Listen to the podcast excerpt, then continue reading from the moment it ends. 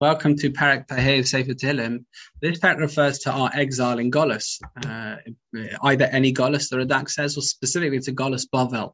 Uh, the first three psukim are a vision, a nevuah of the redemption, and they talk about Hashem ending the Golis. After that, David offers a tefillah that Hashem sends Klal Yisrael um, from his uh, his wrath, his argument, his uh, anger, excuse me, in the current Roman exile, says the Radakim Pasuk base. When the Beis Hamikdash is rebuilt, there'll, tr- there'll be true Chesed, there'll be true Shalom and Emes in this world. Hashem will ensure that Eretz Yisrael provides abundant crops. The inhabitants of the world would recognize Hashem as the true God, that is Perek Pei